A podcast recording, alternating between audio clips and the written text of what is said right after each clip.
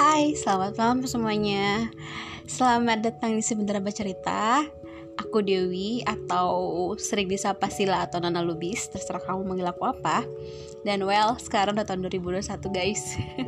Gak kerasa banget ya udah tahun 2021. Anyway, aku udah punya podcast ini dari 2 tahun yang lalu. Oh bukan, setahun deh, nggak nyampe 2 tahun. Aku udah punya podcast ini dari setahun yang lalu, dan hampir 2 tahun sih, setahun lebih lah ya. Tapi belum nyampe 2 tahun. Tapi ya kebetulan aku belum konsisten untuk melakukan podcast terus secara terus menerus. Dan well, harapannya di tahun 2021 ini aku bisa tetap produktif terhadap apa-apa yang sudah aku mulai, produktif terhadap apa-apa yang aku cita-citakan dan aku impikan gitu.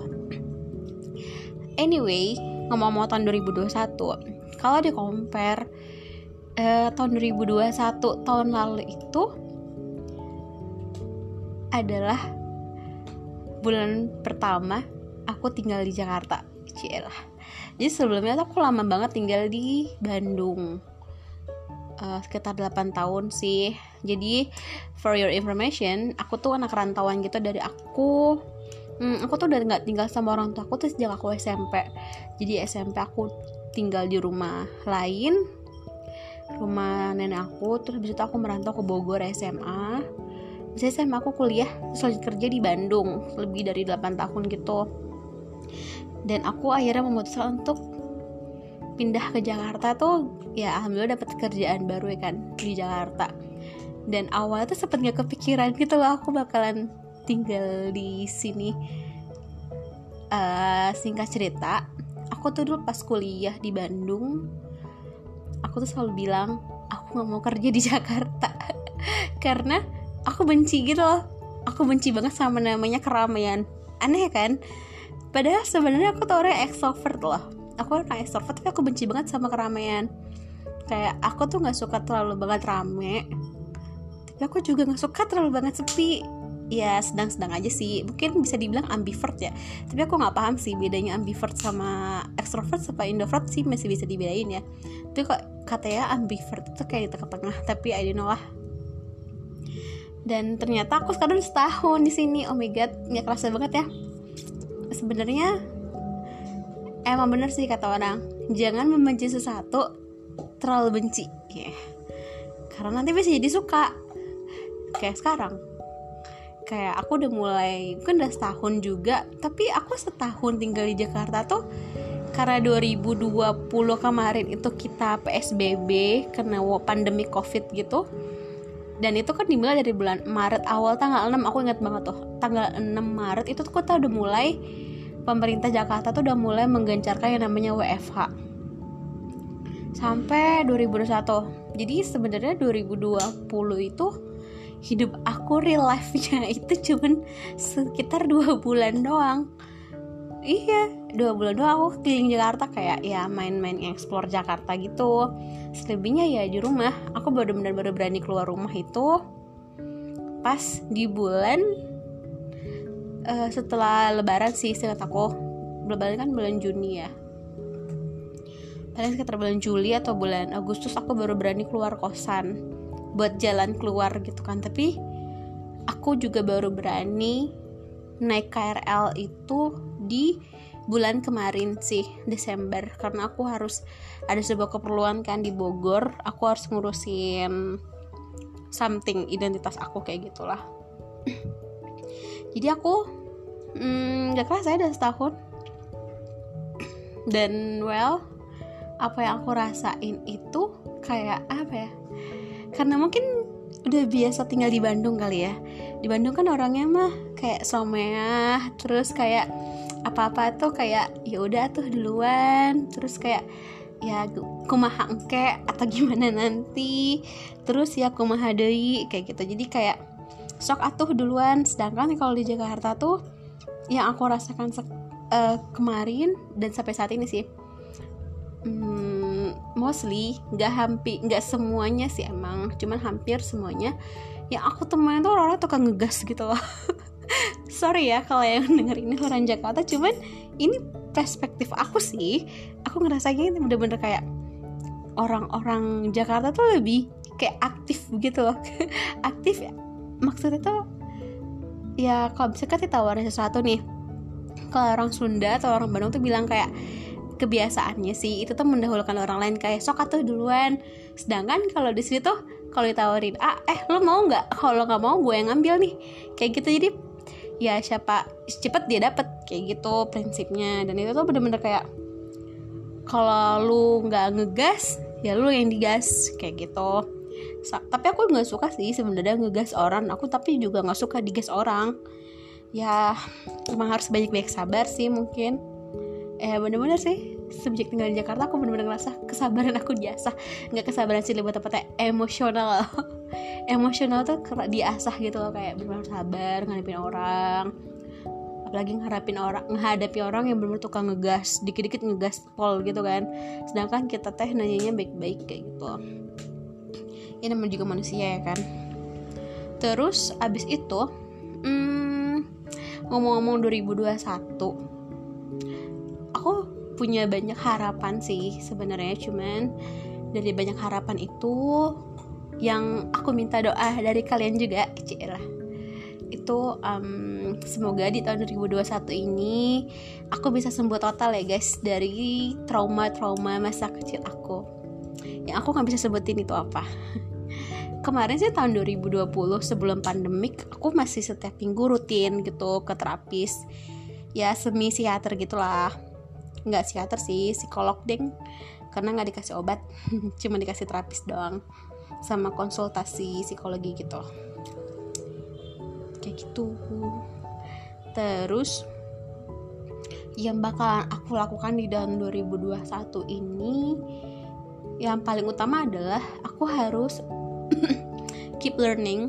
Jadi kayak aku bakal benar-benar belajar lagi tentang kayak, karena kan dulu aku pernah memberitahu kayak aku tuh salah satu impiannya adalah aku mau jadi kayak SCM expert gitu loh. Jadi kayak aku pengen cita-citanya tuh jadi orang yang ahli di bidang supply chain management. Ya padahal background pendidikan aku sastra Jerman, tapi itu keren sih karena nggak nyangka gitu loh. Kalau dilihat di story work experience aku juga, awal aku lulus kuliah dari Unpad, terus aku lanjut kerja itu awal pekerjaan aku tuh di finance. Anyway, di finance tahun, habis itu aku finance sambil ngerangkap jadi purchasing atau procurement, terus ngerangkap juga sebagai logistik. Dan aku lebih nyaman ketika aku jadi seorang procurement atau logistik, jadi kayak di bidang SCM gitu, dibandingkan ngurusin finance kayak ngurusin BKH, BBH, ngurusin bank, ngurusin sales report. Bisa sih, tapi aku kurang menikmati hidup. Apalagi kalau misalkan lo sebagai seorang keuangan itu harus nyari selisih uang 1 perak 2 perak yang selisihnya tuh di bank, itu tuh bener-bener pusing banget, kayak seharian ngurusin itu doang. Beda sama yang aku rasakan ketika aku sebagai SCM, kayak bakalan banyak banget case-case yang setiap hari tuh beda-beda gitu. Kayak hari ini kita menghadapi dimana gudang gak bisa kirim nih. Kenapa gak bisa kirim? Pertama, ternyata gara-gara gak bisa narik data, atau enggak sistemnya error, atau enggak dari finance dan lain-lain kayak gitu. Aku lebih ngerasa demandingnya tuh lebih tinggi di SCM sih, atau gimana ya. Cuman kok aku sih ngerasanya kayak gitu. Mungkin di saat aku sebagai seorang finance, aku belum menemukan role yang tepat untuk aku sebagai seorang finance gitu. Tapi ya udah, pada akhirnya juga aku ngelanjutin kerjaan aku sebagai di SCM. Kayak aku di pekerjaan kedua aku juga di SCM, terus juga di sekarang juga SCM. Ya yang penting konsistensi apapun itu pekerjaannya, kayak gitu. Tapi pernah sih kayak ada di momen dimana kayak udah benci banget gitu ya sama pekerjaan itu. Kayak gak benci sih, cuman kayak udah penat sih, mau pindah, nyari-nyari, searching. Tapi cari juga SCM lagi, karena kayak sebenarnya kalau misalnya mau dicari basic lain atau kemampuan lain, nggak apa-apa. Tapi kayak butuh waktu sih buat belajar lagi kayak gitu. Tapi well, sebenarnya kalau misalkan gue dikasih kesempatan kayak dikasih pilihan selain SCM, kayaknya kalau kerja di bidang project gitu seru deh. Project management kayak ya bikin project atau enggak di marcom juga seru. Aku selama di marcom itu, selama kuliah aku selalu jadi kayak marcomnya gitu lah, PR di bem-bem gitu ya kan. Terus kemudian selain itu apalagi ya, di tahun 2021 ini di tahun 2020 kemarin aku tuh harusnya pulang kampung gitu kan, ke Medan. Aku aslinya orang Medan sih, keluarga aku semuanya tinggal di Medan, cuma aku sendirian di sini. Ibu bapak aku di Medan, abang-abang adik semuanya itu semua di Medan, cuma aku sendirian di sini. Harusnya bulan Maret tahun 2020 tuh aku kemarin harusnya aku mudik sih, tapi nggak jadi mudik karena COVID. Mungkin tahun 2021 ini aku harus bikin planning buat bisa lebaran di rumah kayak gitu. Soalnya aku udah berapa tahun ya nggak lebaran di rumah, ada kali ya 2 atau 3 tahun aku nggak lebaran, nggak pulang ke rumah. Tapi karena aku mungkin udah lebih dari 12 tahun atau 13 tahun ya merantau sendirian. Aku benar-benar gak tinggal sama orang tua aku. Tadi aku ada sejak aku SMP kelas 2. Jadi aku udah biasa merantau, udah biasa gak tinggal sama orang tua. Itu udah berarti udah berapa belas tahun yang lalu ya. Aku lupa. Jadi kayak rumah buat aku tuh ya kosan, tempat tinggal aku sekarang sih. Kalau buat kamu apa? Ya, kita semua punya definisi masing-masing sih apa itu definisi rumah. Bisa itu rumah dimanapun nyokap berada, bisa itu yang penting ya like home, rumah beneran rumah, atau rumah itu cuman definisi nyaman dimanapun kamu berada. Kalau aku berarti lebih tepatnya rumah itu adalah definisi ketiga, lebih ke feeling, kayak dimana tempat yang aku sebut rumah itu dimana aku ngerasa nyaman. Justru aku kalau di rumah aku sendiri karena udah biasa merantau kali ya, kayak di rumah tuh kayak orang asing gitu loh, kayak aku tuh beradaptasi lagi kayak gitu. Ngomong-ngomong, tahun 2019 sebelum aku disatu untuk pindah ke Jakarta itu aku sempet ragu gitu loh, kayak aku bisa gak ya tinggal di Jakarta, soalnya aku udah terlalu zona nyaman gitu di Bandung. Tapi alhamdulillah akhirnya aku bisa kan, sekarang udah setahun. Terus aku sempet kepikiran sih kayak apa aku ternyata bisa loh merantau pergi pindah kota sendirian lagi gitu, tanpa ada yang aku kenal di Jakarta.